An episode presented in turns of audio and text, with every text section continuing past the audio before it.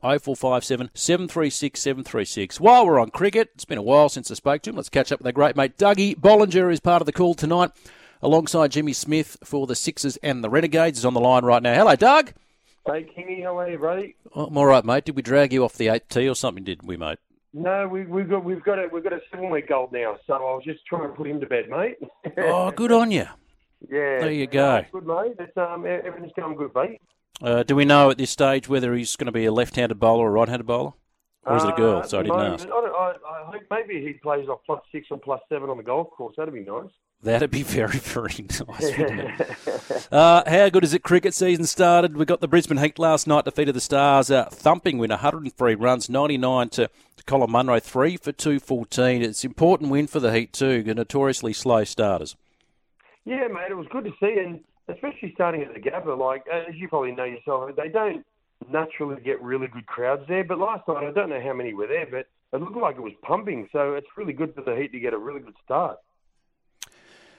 And the Stars, 111, you know, they like to chase. To Hilton Cartwright, 33. Maxi got, what, 23. So they sort of got starts here. It's nice to see, though, Maxi. People hadn't forgotten his World Cup heroics. Got a bit of a standing ovation here at the Gabba as he walked to the crease. A shoulder injury. But uh, just more broadly, though, Dougie, off the back of that World Cup, we saw Mitchy Mayer, Travis Head, and Glennie Maxwell. Like, don't you think it's a shame that they couldn't come back to Australia and have a chance to maybe be paraded down the streets and celebrate this win because they had to play those bloody T20 games in India?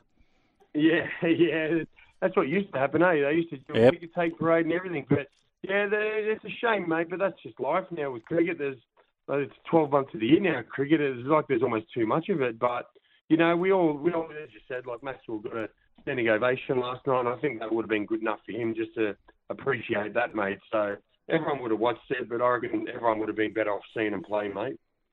Big game tonight. Uh, the Sixers get their campaign underway against the Melbourne Renegades. Uh, Steve O'Keefe was talking to our friend Jaleesa Raps at 7 News. It's a shame because he kind of tongue in cheek called out Nathan Lyon for a, a battle of the spinners. Unfortunately, Nate's got to play after being unwanted by the Sixers. But uh, Steve Smith, uh, big return for the Magenta men.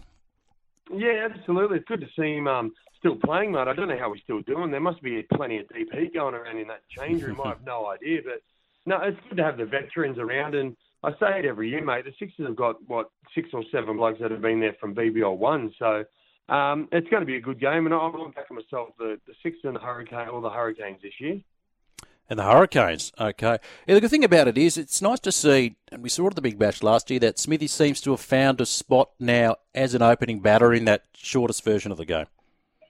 Yeah, absolutely. Well, he, can almost bat anywhere, can't he? And he and who doesn't want to open in BBL? It's the best part of the time the game to play. Get brand new fields up, brand new ball. Um, why wouldn't you want to bat? But all those guys playing the, these games, it's unreal to see. Um, it's, uh, it's great they give their time up to, to play, obviously, because they've got a big schedule. But oh, mate, hopefully those kind of plays bring out a massive crowd at the G tonight.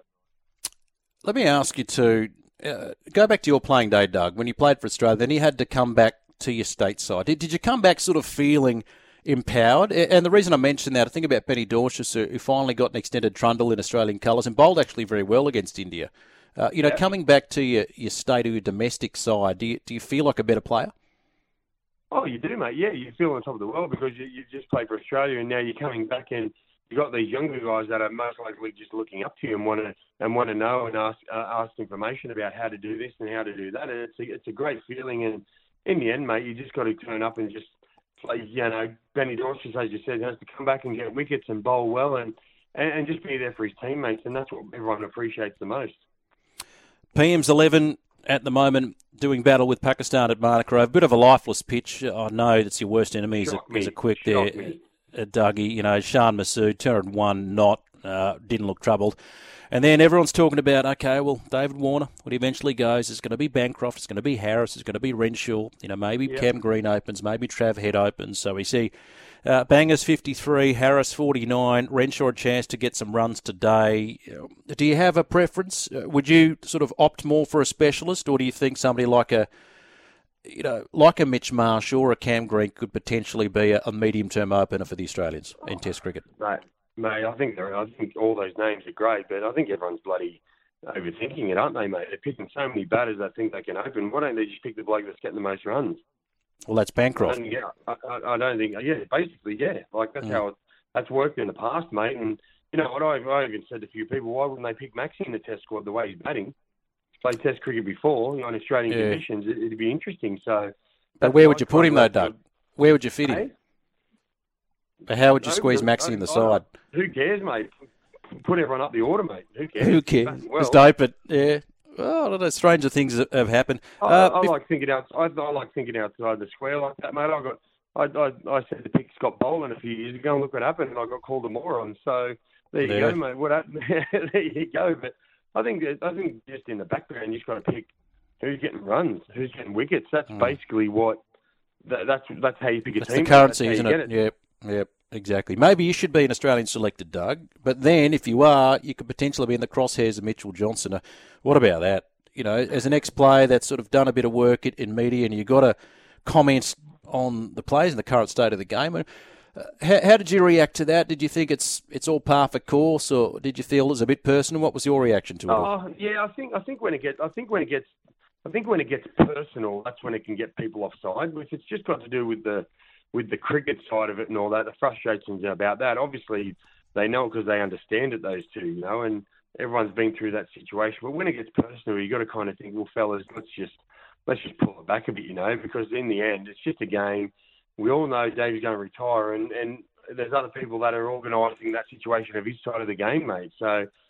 There's no there's no more pressure on David than himself because he's got to get runs, and and I think a lot of people on the other side understand that.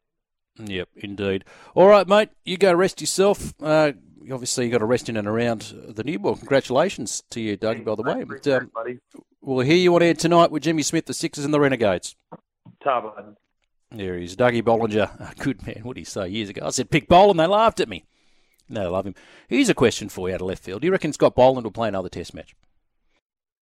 That is a genuine question. Will Scotty Boland, we love Scotty Boland, will he play another Test match? I thought after he got dropped in England, I thought that might be it for Scotty.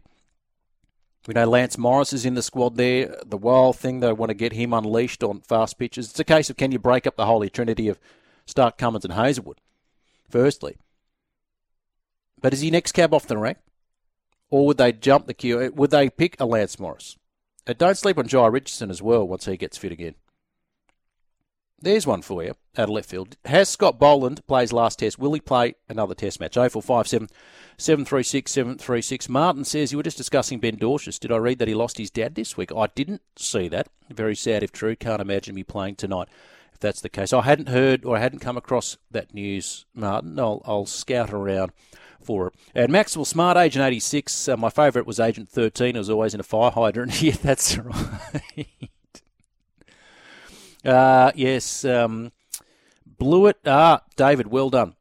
Would you believe, Kev from Canton, Agent 86 was indeed Maxwell Smart. Uh, well done to you, David. Blewett bowled by Cameron Cuffy against West Indies. Also got bowled for 99 by Simon Doull. Got bowled a bit, didn't he? Dooley, good commentator now. Uh, here thinks it was Keith Arthurton. No, it was not Keith Arthurton. In fact, I saw just before we hit the break a clip of Keith Arthurton in a one-dayer against India getting bowled by Javagal Srinath. What a ripper of a ball.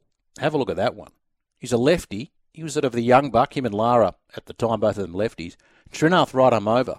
And this thing sort of angled in at probably his ankles and just swung away late. It's probably middle and leg. Cracking delivery. 0457 736 736, the text line number. Breaking back with more Jules in the chair for Matty White this Friday morning.